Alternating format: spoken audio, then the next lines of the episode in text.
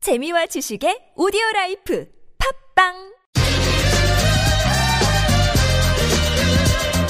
이정열 전 부장판사의 사이다 같은 법률 이야기.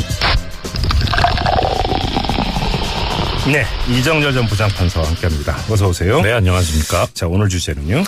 예, 헌법재판소에서 탄핵 심판을 심리하는 과정에서 검찰하고 특검에 수사 기록을 보내달라는 요청을 했었는데요. 그랬었죠. 예, 네. 거기에 대해서 이제 대통령 측에서 이의 신청을 했었거든요. 네네. 음. 예, 그 관련 말씀을 좀 드리려고 합니다. 관련 소식부터 좀 전해주실래요? 예, 그 말씀드린 바와 같이 이제 헌재에서 특검하고 서울중앙지검에 수사 기록을 보내달라고 요청을 했는데 예. 대리인단에서 이제 이게 법조항을 위반한 거다 이런 그 기록을 보내달라고 하는 것이 그래서 음. 오. 이의 신청을 했습니다. 지난 16일 날이요. 어떤 법정을 위- 위반했다는 겁니까? 예, 그 헌법재판소법에 보면 이 그 심리를 하는 재판부가 다른 국가기관에다가 기록을 보내달라고 하거나 자료를 제출해달라고 요청을 할 수 있는데 네. 다만 제한되는 부분이 음. 재판 중이거나 또는 아. 범죄 수사가 진행 중인 사건의 기록은 보내달라고 요구할 수 없다 이렇게 규정이 돼 있습니다. 음. 네. 그래서 이제 지금 대리인단이 주장하고 있는 건 뭐냐면 헌재가 검찰이나 특검이 요청한 자료는 지금 좀 전에 말씀드린 것처럼 재판 소추 뭐 검- 범죄 수사가 진행 중인 사건 기록에 해당하기 때문에 네, 네, 네. 이 조항이 어긋난다는 겁니다. 얼핏 들으면 맞는 얘기 같은데 헌재 입장은 어떻습니까? 예, 헌재에서는 지금 이 신청에 대해서 사실 재판을 해야 되는데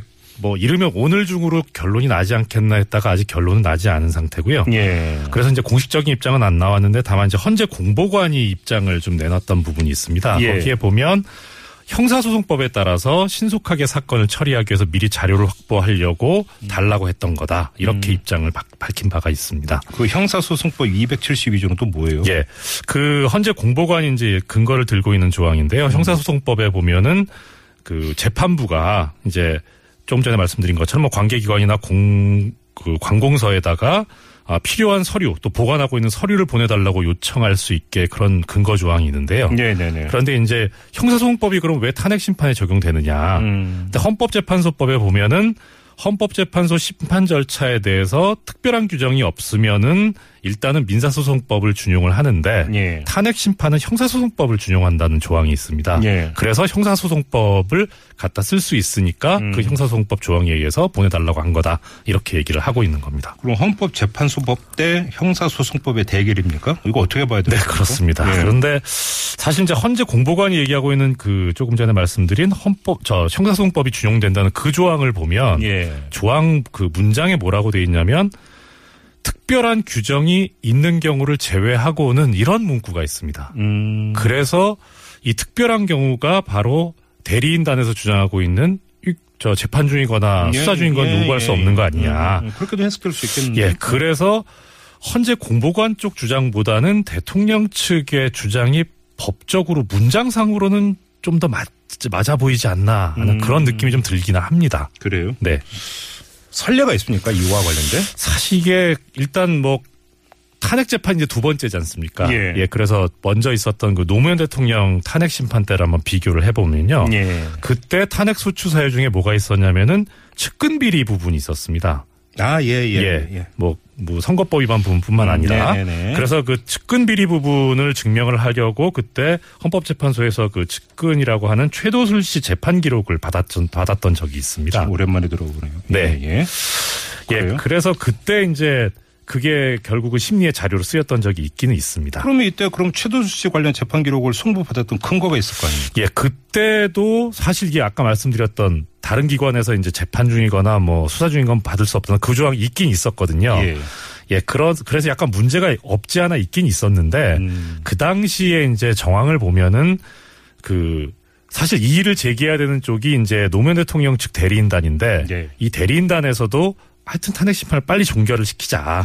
이 지금 어떻든 비정상 적인 지금 상황이 아니냐 해서 아무 이의를 제기하지 를 않았었거든요. 이 제기하면 이제 오래 걸리니까. 예, 그래서 이의 제기하지 않고 그냥 뭐 넘어갔기 때문에 사실 설레 삼을 만한 가치는 또 없어 보이고요. 음. 그럼 또 법 절차에 따른 예. 것이 아니다라는 거고요. 정작 예. 판단을 했다라는 거잖아요. 그렇죠. 그럼 이게 이제 선례로서의 가치를 갖는다고 보기는 힘들 것 같고. 예, 오히려 설레를 볼 만한 거는 통합진보당 해산 심판 청구 사건 때 비슷한 예. 그, 상황이 있긴 있었습니다. 그때 어떻게 됐는데? 예, 그때는 이제 그 통합진보당 그 해산 사유를 보면서 이석기 전 의원에 예. 대한 재판 부분이 문제가 됐었거든요. 그래서 예, 그 예. 재판 기록을 받으려고 하니까 통합진보당 측 대리인들이 어 이거 아까 말씀드린 그 법조항 위반 아니냐. 이때 아마 대법원 판결이 나오기 전이었었죠. 네, 그렇습니다. 예, 예, 음. 예. 그래서 이 일을 제기를 했었습니다. 그래서 여기서 이제 헌재가 기록을 받으면서 했던 논리가 뭐냐면 기록을 송부를 받을 수 없다라고 조항에 돼 있기는 한데 네. 근데 원본을 못 받는 것일 뿐이지 사본은 받을 수 있는 거 아니냐.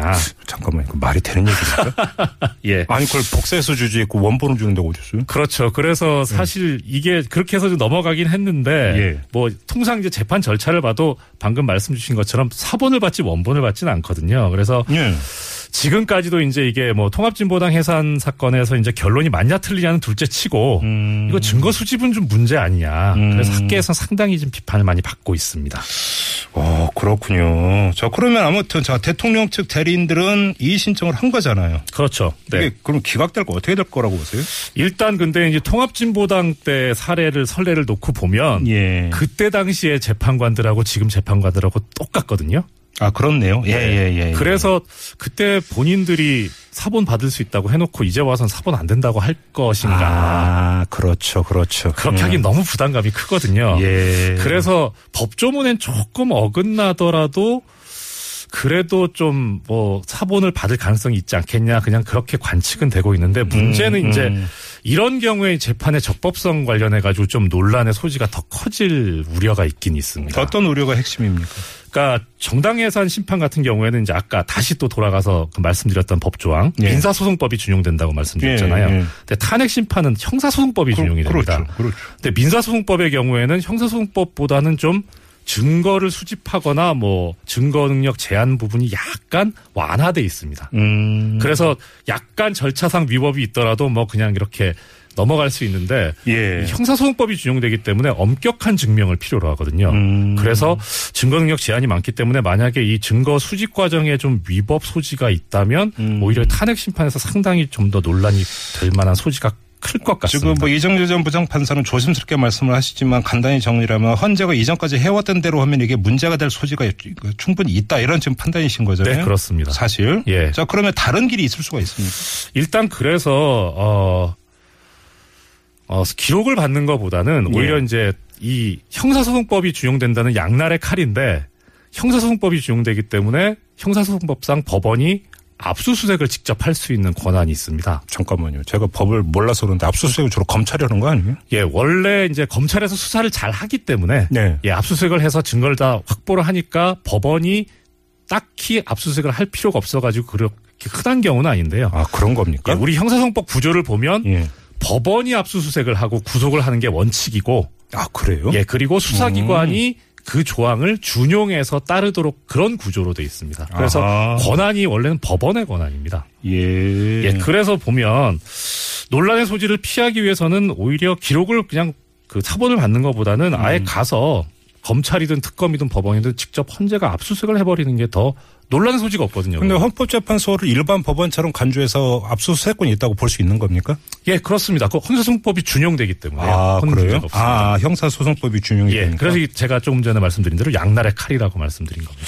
저는 근데 법원이 직접 압수수색했다는 얘기를 거의 들어본 적이 없어서 그런 사례가 좀 있습니까? 사례는 제가 저는 해본 적은 없고 음. 몇 군데서 들어보긴 했습니다. 초창기에. 아, 그랬군요. 네. 근데 지금 이제 관련 기록이면 네. 검찰의 수사 기록이나 이런 거 말고 청와대 기록이 또 필요할 수도 있잖아요. 청와대 기록이 그래서 가장 중요하게 보고 있는 부분이요. 특히 이제 지금 검찰도 그렇고 어, 국회 국정조사 특위에서도 청와대 조사를 하거나 압수수색을 하- 하려고 그랬는데 실패했었잖아요. 그게 되겠냐고요, 그러고. 예. 그런데 헌재 같은 경우에는 네. 압수수색을 하는데 청와대에서 거부를 했다. 네. 그럼 이게 이제 재판 관례상 증명을 방해하는 행위가 될 수 있습니다. 국가 보안이라고 합니다. 아, 그러니까 그래도요. 아, 그렇습니다. 네.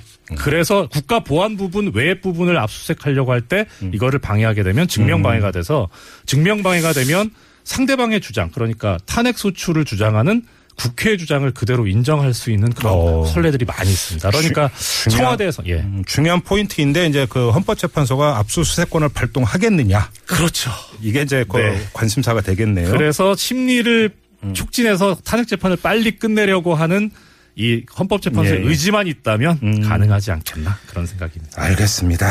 이 뭐 여러모로 지금 헌법재판소는 관심의 대상이에요. 네, 그렇습니다. 자, 이정열 전 부장판사와 함께했습니다. 고맙습니다. 네, 감사합니다.